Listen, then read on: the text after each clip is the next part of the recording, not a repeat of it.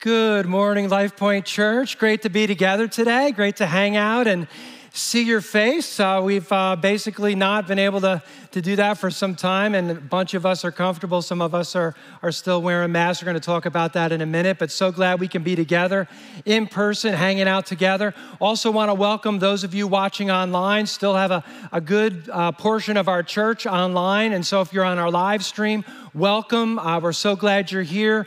Uh, feel free to get involved in the chat and interact that way. Uh, just a great uh, format to, to be together in community there as well. Also, for those uh, watching on YouTube later, welcome to you uh, as well. Many are watching afterwards, and we're glad for that. And, and just as a quick reminder that as we get into the summer, when you're on vacation, if you want to catch up on things happening here, you want to be part of community, on Sunday morning. You can still do that via the live stream. Just go to our website. You can connect on our uh, live stream there. You can be involved in the chat. So if you're away, hopefully to a sunny place, a warm place, uh, a relaxing place, wherever that is for you, uh, you can join us, and we hope you'll do that. Or you can watch it later in the week as well. Uh, well, today's a big day because uh, the CDC this past week, uh, we're aware now, everyone's aware, that uh, they made a huge announcement and have relaxed the mask protocol for indoor and outdoor activities. And so this past week, um, for some reason, the CDC and uh, the government here, the governor, they seem to make decisions on Thursdays or Fridays. I don't know why, because then it's like we got no time to pivot and make these changes. So all of a sudden, it's like, wow, this big announcement, all this is taking place. And yesterday, we got a video out to you describing our shift away from mask required at our services and also all our gatherings. And so now uh, you can come in and you don't have to wear a mask.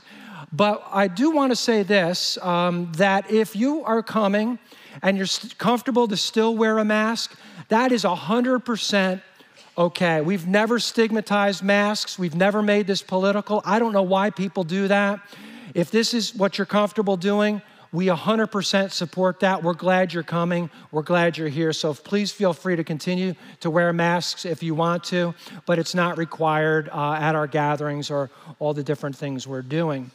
And I'm personally excited about that to see your face. I know some of you had like teeth and like you smiled and like I like oh okay I had a goatee it's fairly invisible even when you can see it but um, it's been there for a while and you probably some of you didn't even know it you didn't even know uh, but now we get to see each other and that's awesome I'm glad for that uh, also, just want to give a few more details on what we announced earlier on our building dedication Sunday. We wanted to do this months and months ago, and we're not able to do it, but please mark your calendars for June 19 because this is going to be a great time. That's a Saturday. On a Saturday, June 19th, we're going to have a, a, a series of events. One uh, will start out at 10 o'clock with uh, facility tours. Uh, many of you have not seen the building. Some of you are here for the first time in like 18 months, you know, 12 months. And we're glad for that. And many of you are watching online and thinking about coming back and haven't seen the building either. We'd love for you to join us as well. You could come with a mask or without, uh, whichever you're comfortable with. But at 10 o'clock, we're going to have building tours, facility tours to see the whole building. We have a children's area that we uh, secure on a Sunday morning, so we don't allow people in there without a pass. You'll be able to see that area on a Saturday. Also, we're renovating our basement. We have fantastic, fantastic new space for students downstairs for kids' life and our youth as well. And we really can't wait to show it to you and show off the rest of our building. You made this possible, and we'd love for you to come and see it firsthand. Also, afterwards at 11 o'clock, we'll have a building dedication service. You won't want to miss that. We're going to have a video compilation of all kinds of people and events and progress with the building. It's very cool. You're going to love it. I think you definitely don't want to miss it. And then at 12 o'clock, we're going to do a tailgate luncheon outside. The details of that are still coming together, but just celebrate, hang out together, reconnect, and I hope that you can. Uh, make it that day, please mark your calendars and, and join us. The next day is Father's Day, so that's the day you take dad out for a meal, okay? Do that Sunday, but we're gonna have a great time on Sunday as well.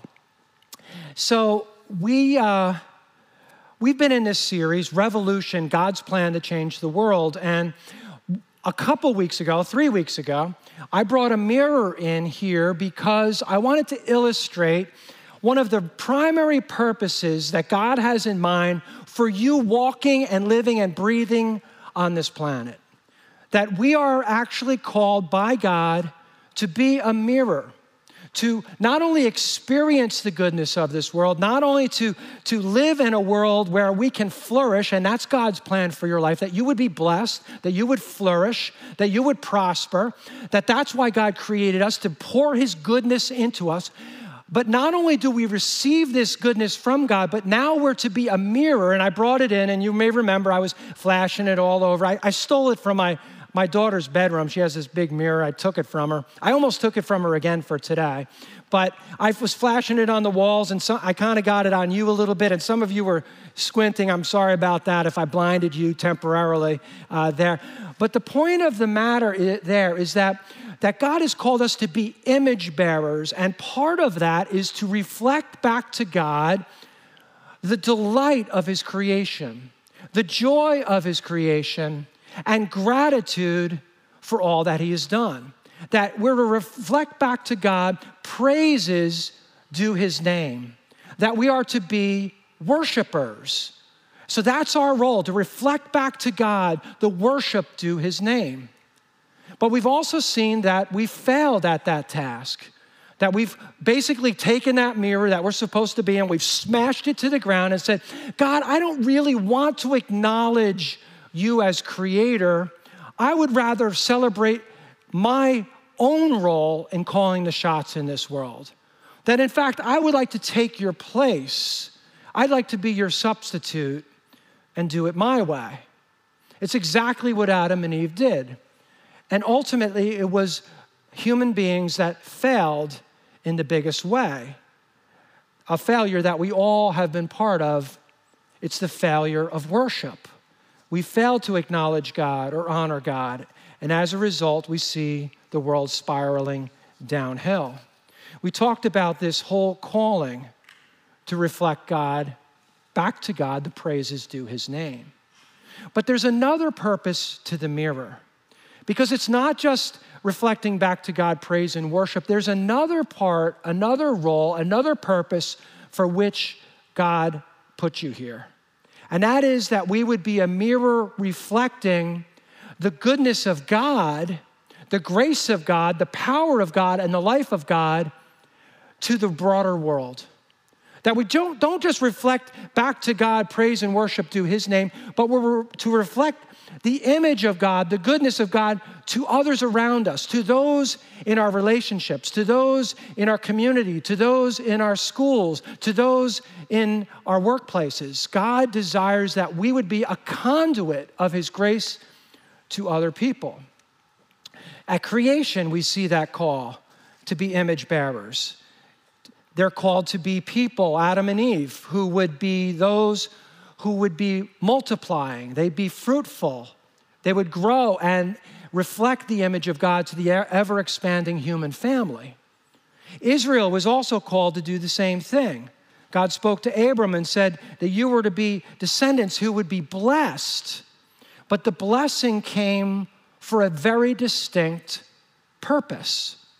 We read about that in Genesis 12, 1 through 3 the Lord had said to Abram, I will make your name great, and you will be a blessing. I will bless those who bless you, and whoever curses you, I will curse. And all peoples on earth will be blessed through you. You see, there's a reason God blessed Abraham. It was so that he and his descendants would in turn be a blessing to others. God didn't just bless them so that they could just kind of enjoy those blessings or that they could just be uh, unto themselves. Those blessings weren't for his descendants alone, they weren't their exclusive possession. They were given by God to be shared and distributed to others. They were given by God so that they would be a conduit of those blessings to everyone around them. That's why it says here, I will make your name great, and you will be a blessing. To whom? And all peoples on earth will be blessed through you. Moses has the same concept in mind when he says that Israel is a special possession of God, a special people, but they're a special possession for a special purpose. To be, as, Moses, as God said to Moses, a people who are priests and a holy nation. In other words, God designed this nation, these people, to be a mirror, reflecting the goodness of God and the grace of God to the larger world, reflecting the intimacy of God and the power of God and the wisdom of God to everyone around them. They were to be mediators of this goodness to the world. But once again, human beings failed. Adam and Eve did not want to acknowledge their creatureliness, they did not want to let God lead their lives. The nation of Israel followed suit, they were the same way. They became arrogant and they became proud and rejected their role. They fell short of their calling to be a mirror. And all of this points to a fundamental failure that human beings have always fallen into. We've fallen into it, all human beings throughout history have as well. You see, the primary problem stealing our joy, draining our power, undermining our relationships, and confusing us about our purpose is the human failure of vocation. It's the human failure of vocation. The primary reason God has put you on this planet is so that, first of all, you could know God that God could pour his life into you, that you could have a personal connection with God, that even at the very beginning, when Adam and Eve walked on this planet, it says that God was not a distant deity. He wasn't off in another universe. He wasn't aloof or on a coffee break or like, I don't know what's going on with them down there. Like the deist God, that he created this clock and he disappeared and it just kind of goes on its own. No, God was intimately involved with creation from the very beginning. And it says that He walked with Adam and Eve in the cool of the day. It speaks of the personal nature of God, it speaks of the relational connection God desires with us. And so we're to experience that. But that's not the end of the story. Now we're to help others see that they too can experience a closeness with God, that they too can experience intimacy with God, that they too can know the power of God to transform their own lives. This is something God has called us to. And our thriving as human beings is directly linked to this purpose. This purpose is embedded in our DNA, it's linked to our design. And this means that we're not free to follow our own ways. We're not free to create just another purpose for ourselves. We're, we're, told today that we should just kind of find our own way, create our own meaning, uh, forge our own destiny. And so we try. We try and say, man, I'm going to find meaning and purpose by having lots of money in the bank, by having possessions by, by following a, a, certain path and, and collecting things. Maybe I'm collecting cars or I'm really good at a sport. Like life is all about my golf game or how well I do at pickleball. Or maybe life is all about my Facebook posts. Like, man, I got these, these posts that, man, they're just awesome. It's like, wow, everybody's jealous of, of the awesome life that I live. And that's how I find my purpose in life. Just kind of throwing it all out there making people jealous of my life. Maybe life is all about acquiring power or position or prominence. And we think, wow, we're going to live our best life. You know, that's how, that's what people talk about. Man, you're living your best life. It's like you're eating a sandwich like on the beach and they're like, whoa, man, you're living your best life. It's like, we want to live our best life, don't we? And we think, man, if only I had a boyfriend. If only I had a girlfriend. If only I had a ring. If I only had that job. If I only had that position. If I only could drive that car, man, then I'd be fulfilled. I, my, my purpose in life would be realized. If I only had that house in Hawaii, that would be, man, that'd be the best life. We all want to live our best life, and we create our own scenarios to get there. Theologian Walter Brueggemann comments on this tendency to try to do life on our own apart from God, apart from God's design, when he says the Creator has a purpose and will for creation. The creation exists only because of that will. The creation has not been turned loose on its own, nor has it been given free rein for its own inclinations.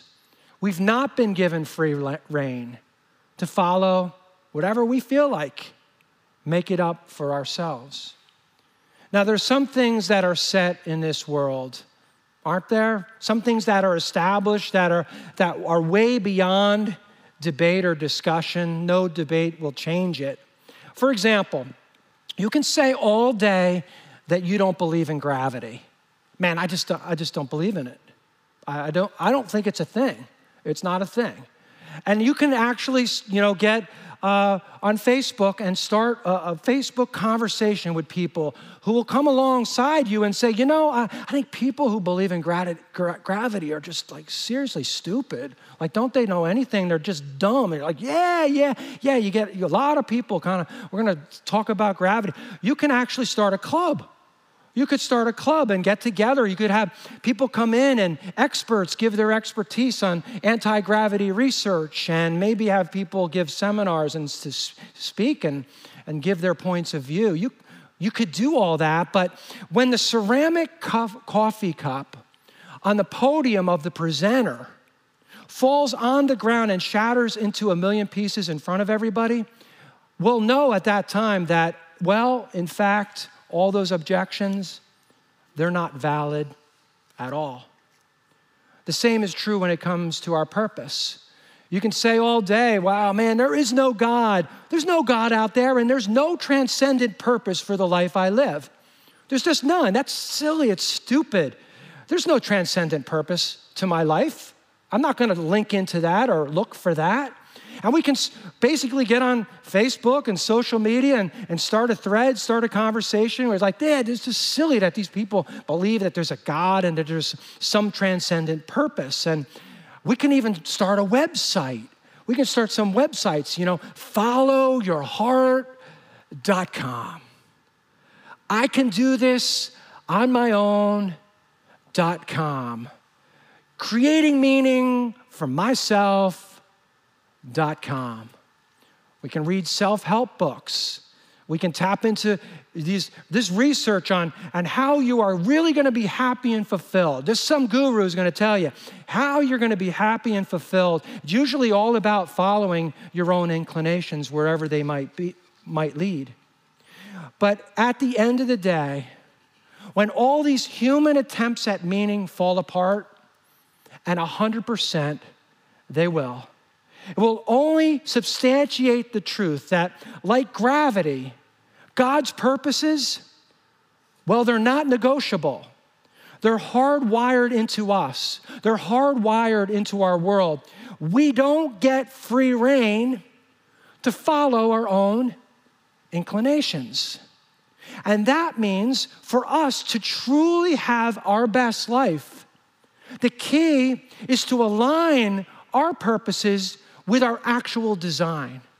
The key to having the best life possible is to become the best version of ourselves by aligning ourselves with our Creator and what He desires us to be, what He designed us to be, what He wired us to be. And that means we need to pick up our mirror. We need to reflect the goodness of God to the world. That becomes our role. That becomes our actual vocation.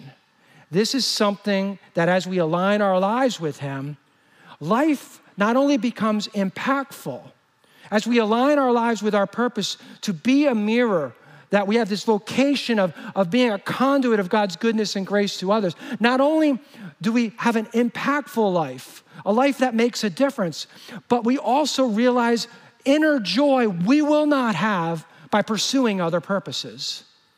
You see, it comes down to this that we're not a pawn spinning through the universe trying to just figure this out on our own. We're not here without any rhyme or reason, just kind of going through the motions, trying to make sense of it all, hoping it all works out. We're not dust you are not dust blowing in the wind. In fact, our relationships, jobs, interests, and hobbies, they're no longer a substitute for God's purposes, but the arena where God's purposes are carried out.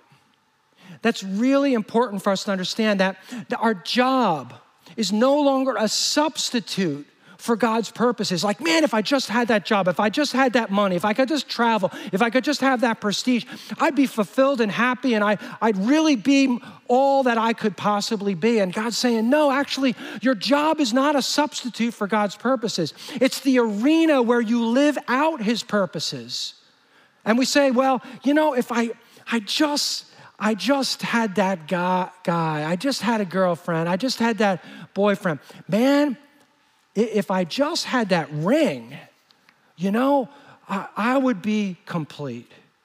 You know, some people say that today that we find the right person, our soulmate. Man, if I find my soulmate, I'll be complete. I need somebody to complete me.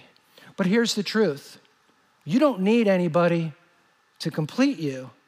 You are complete, you are loved. God has a plan for your life. God has a purpose for your life. And now, when we understand our vocational role, we look at our relationships differently. Now, I'm not looking for a guy or a girl to complete me. I'm already complete, I'm good to go.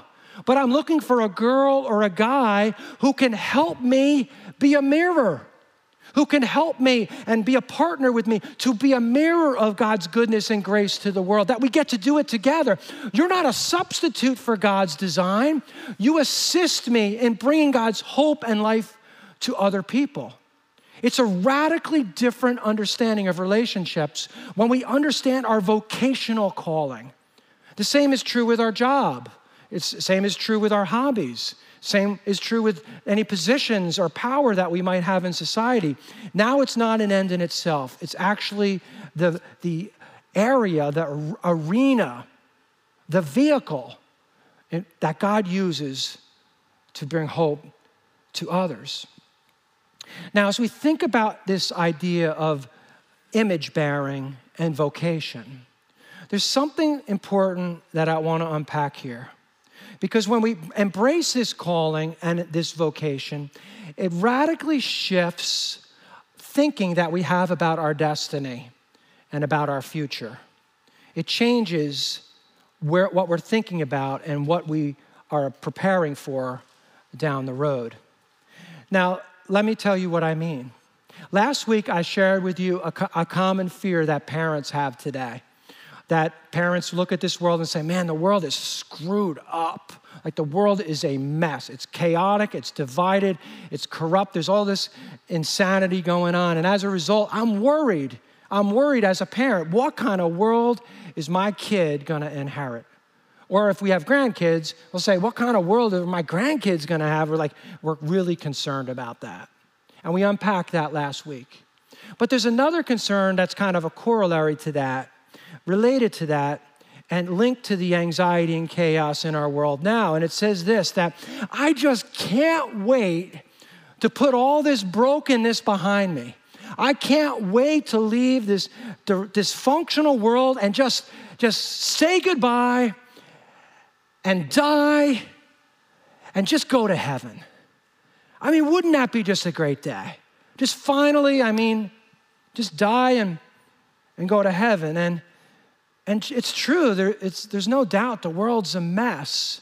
I mean, we've got crazy things happening, hackers getting into our infrastructure and gas prices going through the roof. We've got all kinds of division happening. We've got immigration problems and issues on the border. Families are just being destroyed and, and very no will. Politicians aren't solving things, they just keep fighting and delaying.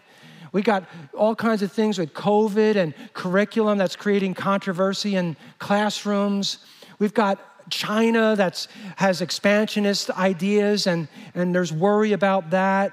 So many things concern us, and now even Israel and Pal- Palestinians are battling, and we don't know the future there as well. Sometimes we read the news and think, man, what is going on? Please, like, rapture us, like, take us away. Save us from all of this. But there's something I think important here that even though we as Christ followers have immense hope, our hope is very real. That there is a place waiting for us that's unlike this world.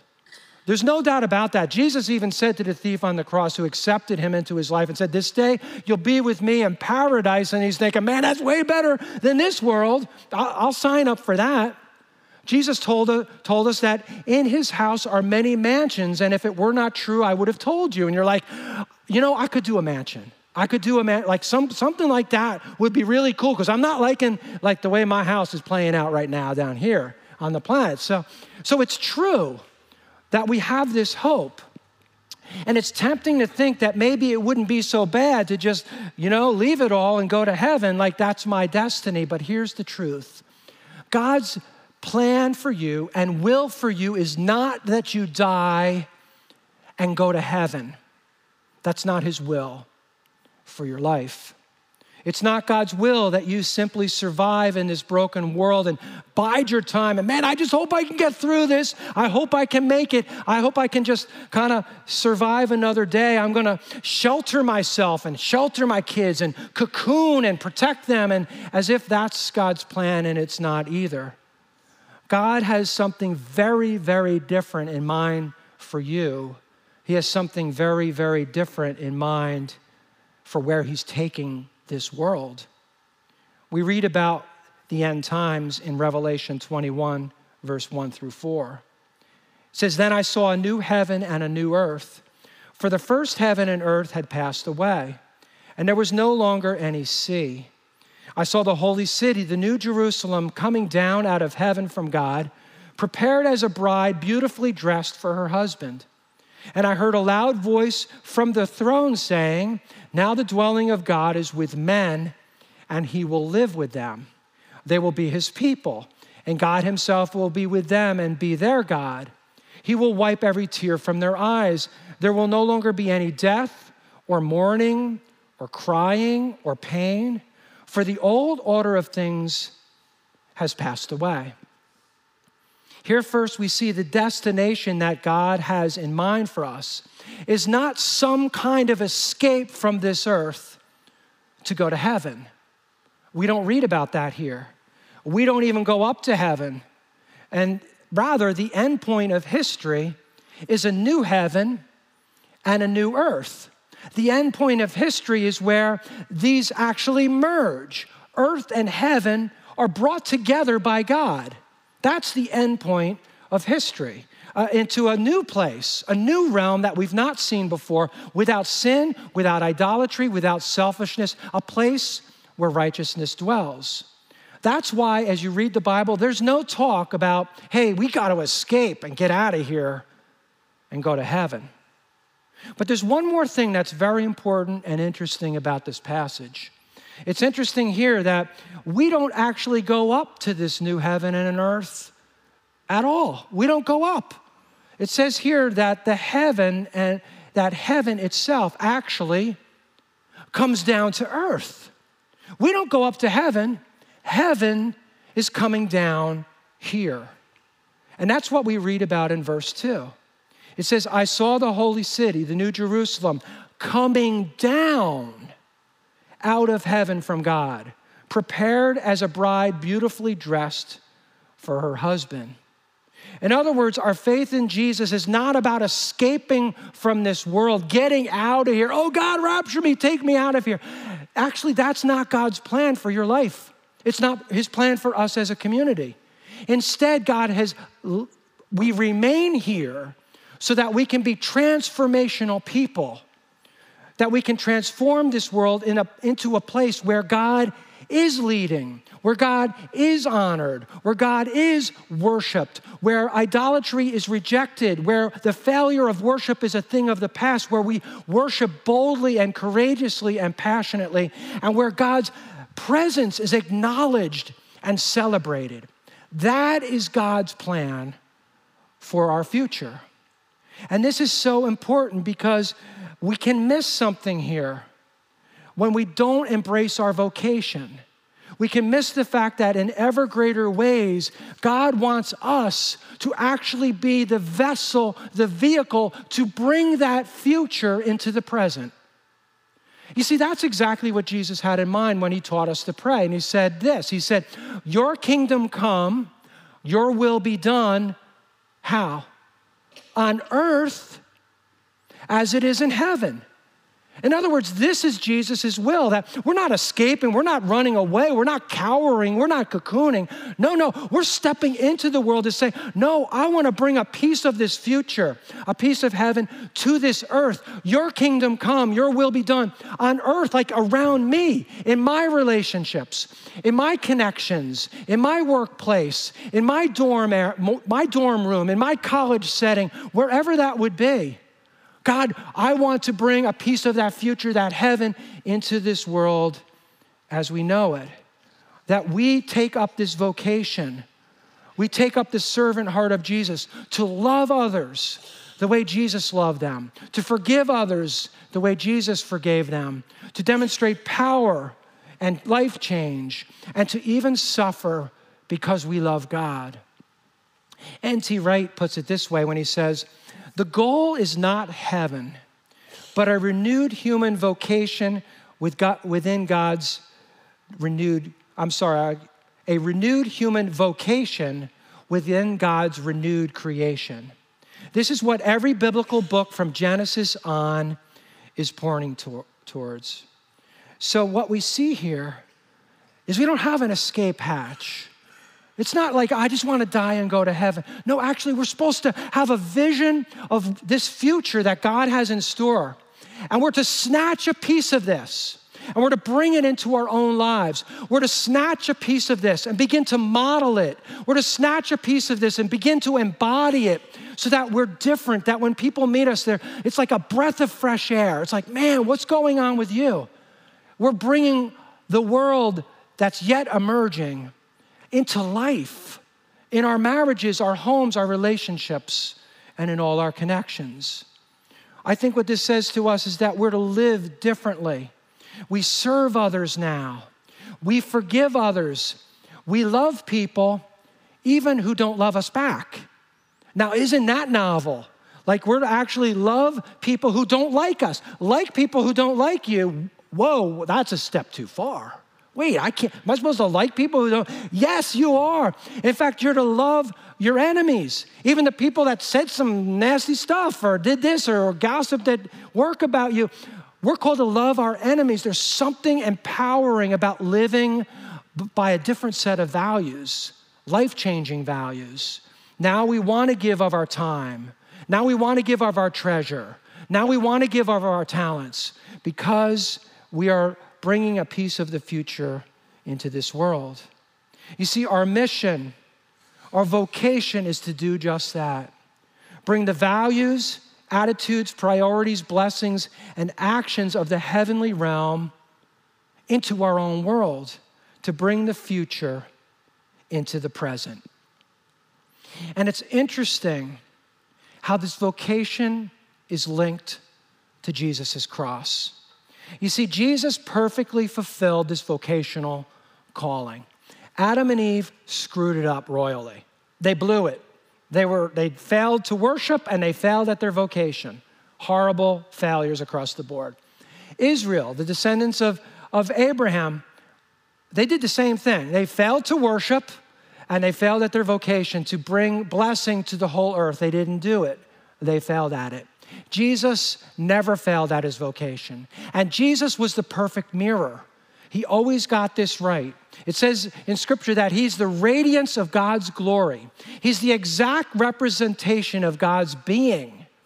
He is God in the flesh, he is deity in human form. So Jesus was the perfect mirror, basically a, a conduit of who God is. If you want to know who he is, you look in the face of Jesus because Jesus is God in the present, in the flesh, among us. And what's amazing about this is Jesus never strayed from his vocation. He never stepped away from it.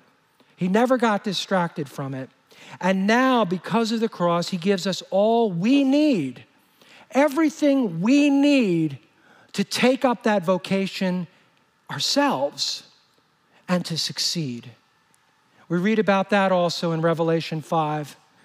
That it says this You are worthy, and it's speaking of Jesus. Jesus, you are worthy to take the scroll and open its seal, because you were slain, and with your blood you purchased men for God and women for God, from every tribe and language and people and nation. You've made them to be a kingdom of priests to serve our God, and they will reign on earth. Here we see the purpose for Jesus coming to this earth to redeem us, to save us, to forgive us, to give us a fresh start and say, Yes, I know you screwed up. You blew it. You hurt yourself. You hurt other people. But if you come to me, I'll wipe that slate clean. I'll separate your sin from you as far as the east is from the west. That's forgiveness. That's grace. That's unmerited favor. He came to do that. It says here that, that you were slain and with your blood, you purchase men, you purchase women for God. In other words, he came to create a new people who would live a different kind of life. He came to create a new people who would be united despite our diversity of backgrounds and nationalities and races and socioeconomic backgrounds. It doesn't matter. We're one people in love with God, celebrating our diversity, unified in that. We're one people who just say, God, we're people of grace. We're full of, of your of gratitude for all that you've done. We're a new people, and now we become that conduit because we've received forgiveness. We express that to others. You can be forgiven because we receive power from God to live a better life, to become the best version of ourselves, to overcome addictions and setbacks in our own lives, bad decisions that all of us have made. And we are like, wow, God has power to bring me to a better place. And now God says, mirror that. Mirror, your vocation is to mirror because there's people around you that don't know that. And so we become this breath of fresh air, a people who are righteous and growing, not perfect, not perfect, but being perfected and going in the right direction and unashamed to tell others about him. And the end of all this is fascinating. Where does his vocation lead us? It says here, You've made them a kingdom of priests to serve our God, and they will reign on the earth. And so, yes, it looks like darkness is winning. It looks like chaos is taking over. It like, looks like brokenness will prevail, but here's the truth. The day is coming when God is going to raise up a new group of people, those who embrace this vocation. And these are the people who are going to step in and take over and reign and rule in a new heaven and earth where righteousness dwells. We, his children, are going to change all this. It's just a matter of time. We will reign with him on the earth. So don't be discouraged. Don't despair. And don't look for an escape hatch. Don't think, oh man, I, Lord, take me, take me. This is horrible. You know, don't say, I, I just want to die. I have hope. I'm ready. Just, I just want to die and go to heaven. No, God has much more in mind for you. He wants you to pick up that mirror. He wants you to embrace your vocation. He wants you to bring hope and life to those around you. That's why you're still here. He wants you to embrace a new life, to come out courageously and boldly and passionately with a new, passionate faith, to be the victorious child of God now that you will be forever. You see, a revolutionary new world, it's emerging. And you're gonna love it. You're absolutely gonna love it. We're gonna love it. And here's the thing you play a huge role, key role right now in making it happen. Let's pray.